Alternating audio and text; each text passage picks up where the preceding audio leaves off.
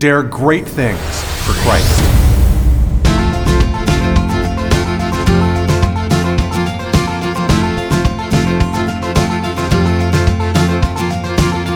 Christ calls us to dare great things.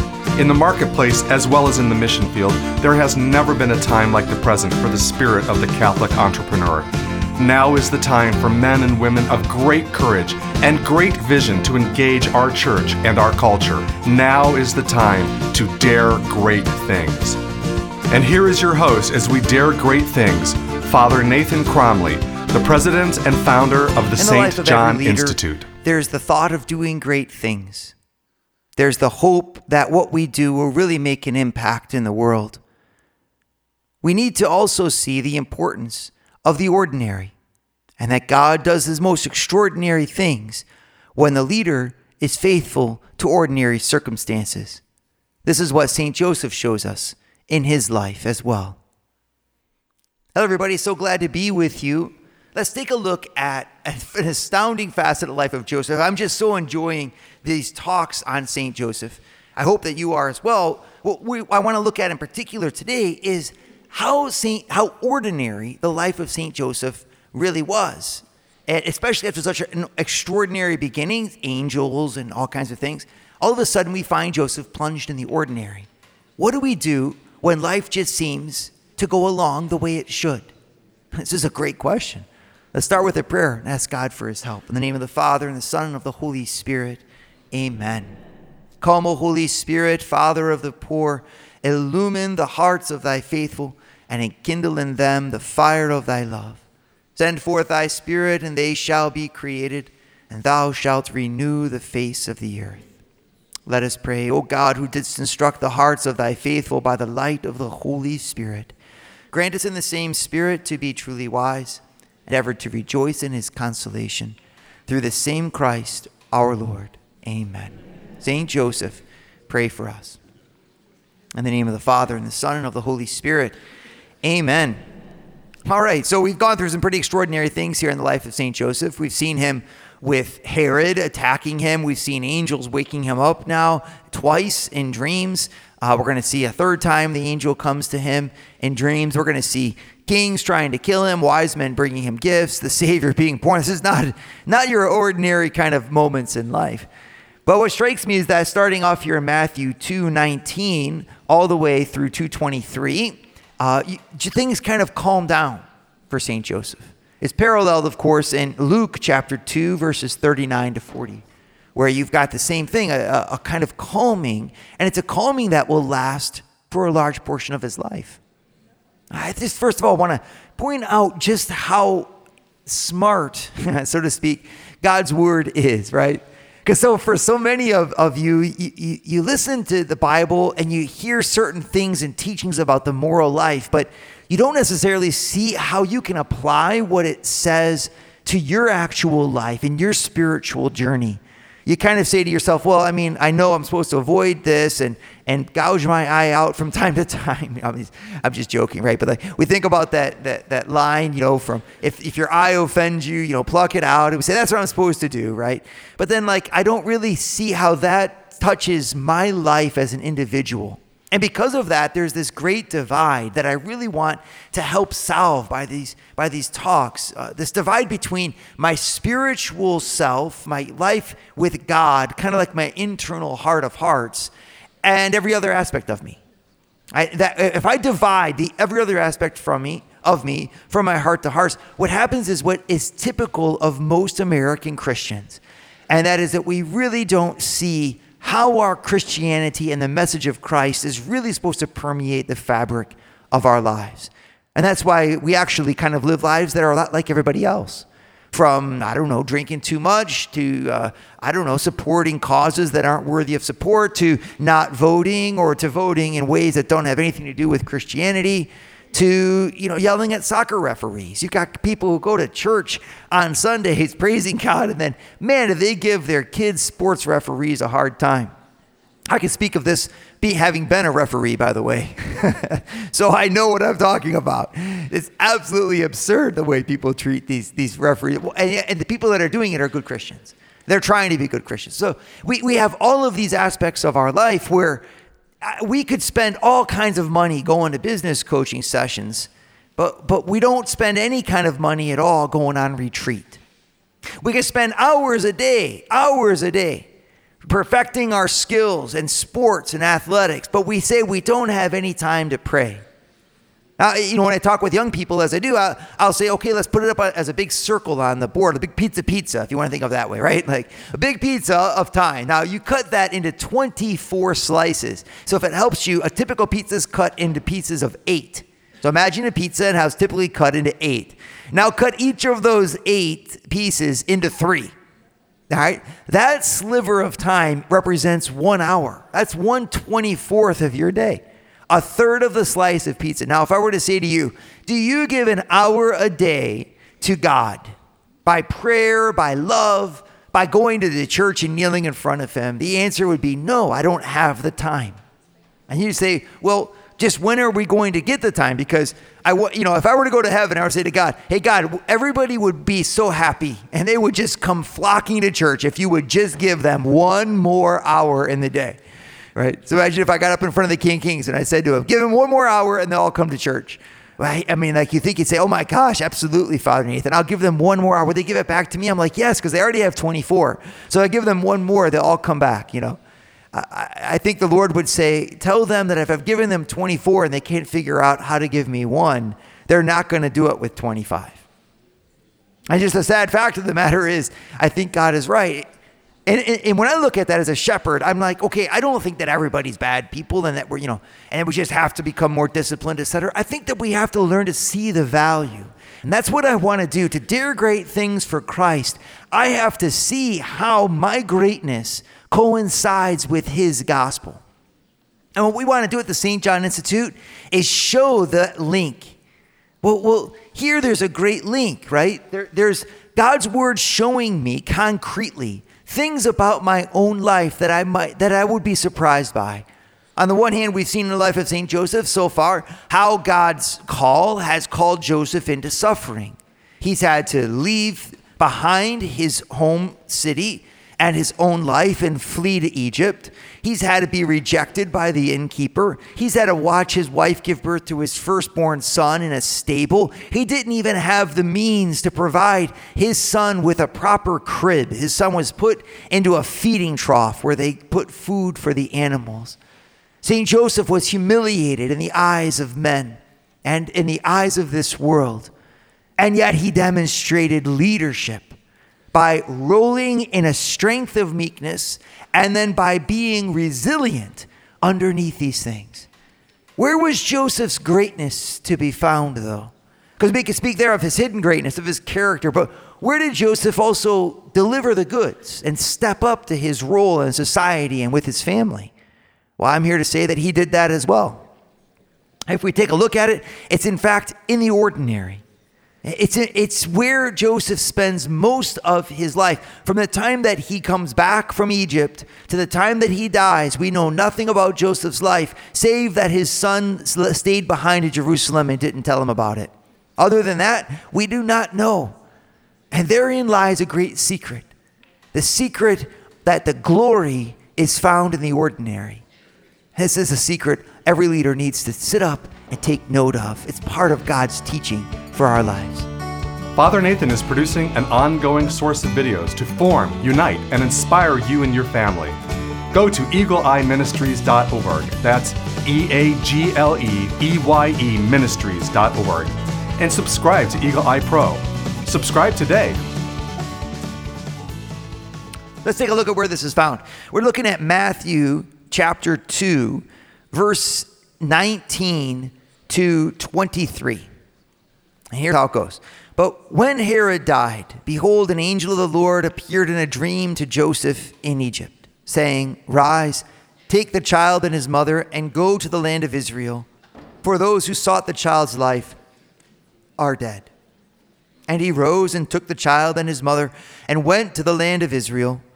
But when he heard that Archelaus was reigning over Judea in place of his father Herod, he was afraid to go there. And being warned in a dream, he withdrew to the district of Galilee. And he went and lived in a city called Nazareth, that what was spoken by the prophets might be fulfilled. he shall be called a Nazarene. So it's amazing because uh, in Luke, we have a similar passage. It, it comes from a different angle, but it says this this is Luke 2, verses 39 and 40. And when they had performed everything according to the law of the Lord, they returned into Galilee to their own town of Nazareth. And the child grew and became strong, filled with wisdom, and the favor of God was upon him. The quiet years in the life of Joseph. First thing I want to do is, is, is look at how God leads Joseph silently. You've got, you've got two ways of God's leading Joseph, and both of them go hand in hand. And take note, this is of importance for every single one of our lives because God, who treats Joseph this way, also does the same with us. Okay? So, this is where I mean, like the, the Bible is concrete, it's real. And so many of you, you, you kind of think, oh no, there's this biblical stuff. Look at how God treats his people how the, he treats the characters in the Bible. And when you look at them, you'll also see how he treats you. And that way, when you see how he treats them and see how they respond, you're given an indication of what he's expecting for from you, too. And the very first thing is that, yes, God treats Joseph in extraordinary ways. You have four times in the Bible where an angel appears to Joseph and warns him. Three times it says it explicitly, and I think you can infer about the fourth. It says, uh, again, this is verse uh, Matthew chapter 2, verses, verse 22. It says, being warned in a dream, he withdrew the gift of. So be, he's been warned in a dream three times by angels. I think the fourth time could be by an angel too.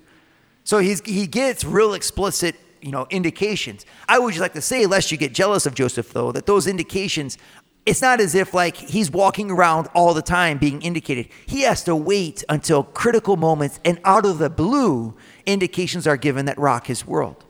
Joseph has the greatness to let his world be rocked by God.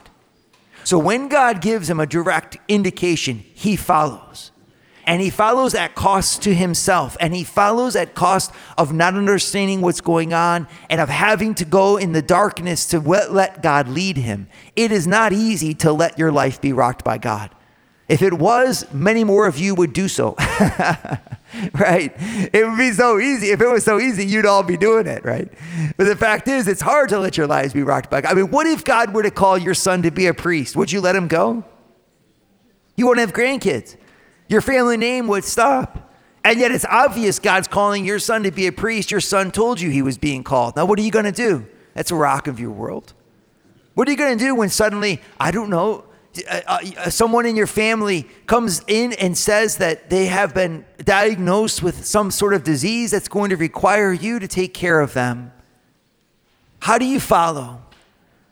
Joseph's being rocked by God, his angel. Angels take many shapes, my friends. Angels take the shape sometimes of a direct commandment. You're sitting there and you're saying to yourself, I wish there was something more in my life. I'm listening to Catholic radio because I'm desperately trying to find some meaning in my life greater than myself. Maybe that's also an angel by God coming to say, Do not be afraid to open yourselves to the great things God is asking for from you. Whenever God calls directly, it always rocks our world. Look at James, John, Peter, Andrew. They were fishermen. They're out there in their boats.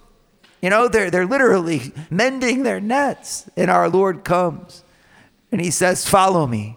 And you know what they do? They leave their nets and their boats and their father and they follow him.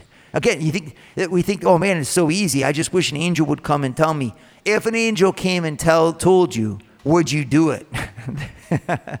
Sometimes it's a lot easier to say, oh, no, no, no angels for me. I'm just doing fine, you know? Every time an angel comes to Joseph, he's got to wake up from sleep and do something, you know? It's so funny. I don't know if an angel ever says, you know what, finish your sleep, Joseph. it must be hard to be St. Joseph, you know? He never got a good night's sleep. He's always being woken up by angels and running around doing stuff, you know?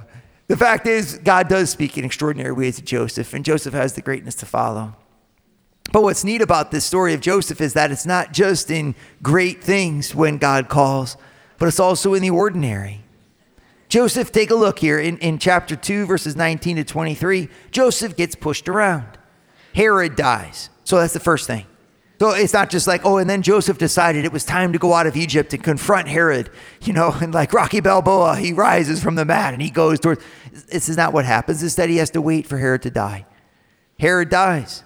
An angel of the Lord appeared to him in a dream, in Egypt and said, Rise, take the child and his mother, go to the land of Israel. For those who sought the child's life are dead. But if you note the word of the, of the angel, it's not very specific. Go to Israel. Sometimes God is like that, isn't he? He's not very specific. He says, Go into business. And then you're like, well, what part of business? What kind of business? Well, I mean, just go into business. You knew it was business. You knew that that was it in general, but you weren't quite sure which way. And so then you try to shift careers and you feel terrible about it because, I mean, like, how do you shift careers? But, but you're kind of called to do so. Right? And he, he has to, look at what Joseph does. He rose, rises, takes the child and his mother, and went to the land of Israel. That's verse 21. He fulfills what God told him to do.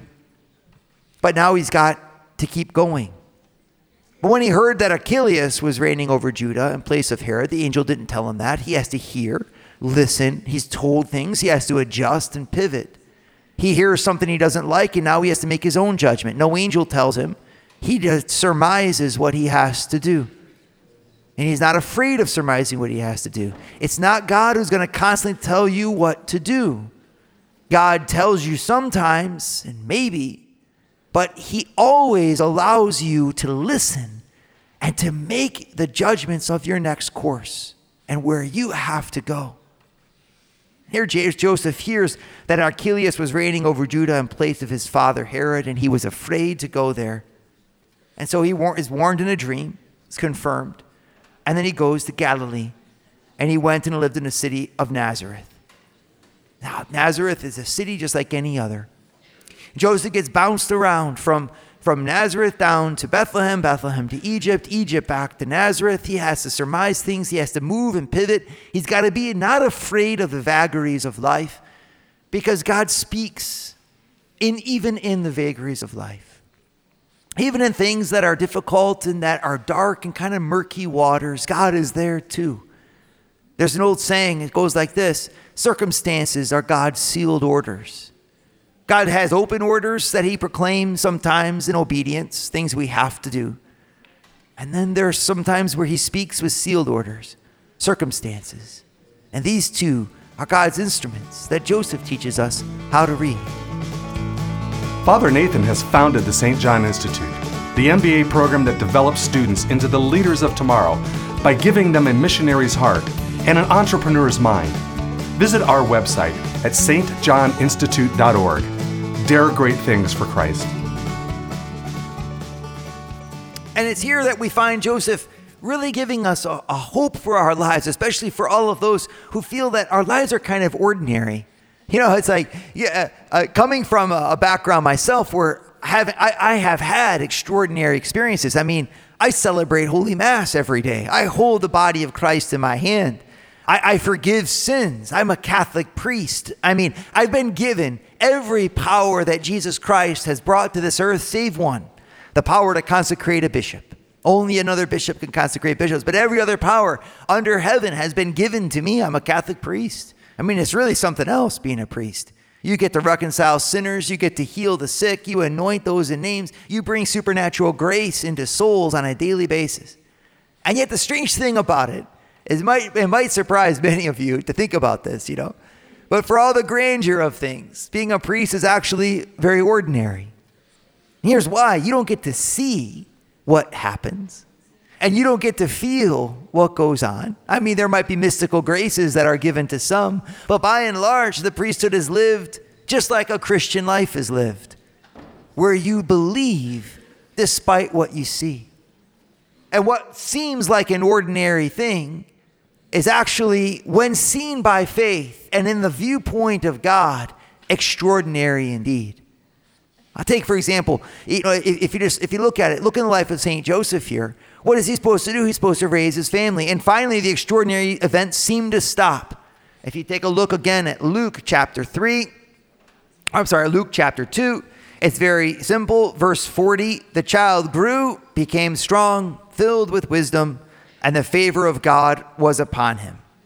Very simple. I mean, the next thing that happens is that they go to the temple, Jesus stays behind. And after that, it says, verse 52 Jesus increased in wisdom and in stature and in favor with God and man. Period. The next thing, Jesus opens up his ministry in Luke chapter 3. And what about that vast majority of time? Between the time he was 12 and the time he was 30, that's 18 years of ordinary, where Jesus grows. What is Joseph's role? Joseph's role is to keep food on the table and to keep guidance for Jesus and to keep stability for his family and to navigate the typical waters of tradition. It's the sunrise and sunset of the song and Fiddler on the Roof, right? Sunrise, sunset, sunrise, sunset, swiftly flow the years. And, and it's the day in and day out of the ordinary. And to think that God asked Joseph and asked the Virgin Mary and asked his son, Jesus Christ, to fill this world with 30 years of the ordinary. It's astounding. Even if you count the, the, the last 12, say, well, the first 12 were kind of extraordinary. You lump them all together, even though that's not a fair way of counting because it wasn't all 12. But that the, the, the, end of the extraordinary events were uh, you know, accounted for in, in Luke 3 and in Matthew chapter 2 come to an end when he's 12. That's still 18 years. I mean, that's a lot longer than what you would think. And that's filled with the ordinary of God, of, of, of a man called to do his duty day in and day out, and God blessing that by giving that duty the, the glory of sustaining the body of Christ. Here we see something that I think is really unsung, and that is that this world does not, is not, does not go around on the shoulders of priests and bishops, okay? Priests and bishops, we're great. I'm a big fan, okay? But what we, we, our job to do is to sanctify the people who go out there day in and day out and turn this world in the name of God. And whose job it is to confront straight on the challenges that are in front of us from the outside, from evil, and from the inside of sloth and laziness, and innovate and change and make this world a better place. And then to do it with, by fighting that greatest of all battles, which is called selfishness, and not doing it for their own self, but actually doing it for the good of this world. Hats off to the common worker. Hats off to the common person. In other words, who has been given the job of investing, uh, uh of, of selling insurance, the great jobs of running small businesses and working in small businesses. Now, the other day, I, I, I, ran into a person and he was all kind of like standing there by the side of the road and he was kind of huffing and puffing. And I said, Hey, you know, what, what's going on? What are you doing here? And he said, I just carried this water pump from the bottom dock of a family's house all the way to the top of the hill. And I put it in the back of the car and we're going to the repair shop. And I realized that this person was huffing and puffing because they had done something that was so small and so trivial and yet so great at the same time. They were actually making this world a better place and replacing a broken pump. And it's a small thing, but the fact is, greatness is made of small things. And the, the inventiveness uh, uh, of, of, uh, that pushes small microscopic improvements that pushes our whole standard of living upwards is not done on the shoulders of, of small people. It takes leaders who are dedicated to what they do to do it well. It takes that inner quality of a sense of a person to say that what I do, I do for the Lord, and I do it as His servant. And therefore, no matter how small the task, it has great importance. Joseph every day went out to work and he built homes and he built, put roofs on buildings. And yet, that was for what? So that his son, Jesus Christ, could eat. You can say, well, what? What is the purpose of that? So that his body could be formed. And what's the purpose of that? So that his perfectly formed body could have the merit of carrying the cross and saving the world by his suffering and his sacrifice thereof. It was that perfect body of Christ that saved us on the cross. And Joseph gave him that perfect body by letting him grow in wisdom and in grace. It wasn't just in the physical, but also in the spiritual by allowing him to grow in stature before God and men by teaching him. And I think it's just such a great thing that Jesus willfully was taught by Joseph. He didn't need to be taught by anything, he knew all things. I mean, he's God. He knows all that is there in the infinity of the world. He knows all things with a knowledge of God. And as a human being, even in his human intellect, he was infused, had knowledge of all things given to him. Like it says in St. John, it says he had no need to ask anyone about anyone. He knew what was in the heart of men. Jesus knew all things. He, he, he was perfect. And yet at the same time, he learned there was an aspect of his mind that allowed him to learn, and that aspect of his mind was given to Joseph, his father. What a neat thing for everybody who's taken up that incredible vocation called family life to realize that God has hidden his glory behind it that he has blessed and sanctified that family life. I just, I, I, talked to someone the other day and, and they said, you know what? There are two types of people in the world. I said, what are those? He said, one is the ordained and the other is the disdained. And I said, What do you mean? And they went on to say that, oh, the ordained people, they get all the credit and the, and the, the rest of us are just disdained. And I, and I said, Well, that's first of all, that's an exaggeration. But at the same time, a lot of people feel that way. They say, eh, God must have called certain people to great things, but He didn't call me to anything except parenthood, except marriage, except a family. And I have to say, be very, very careful about that because when Christ came down into this world to save it, He came into a family. Joseph shows us that true leadership is not just about great decisions, it's about constancy in the small ones. And that this great man who was given this responsibility carried it out on a daily basis in small ways. The extraordinary of God was willed.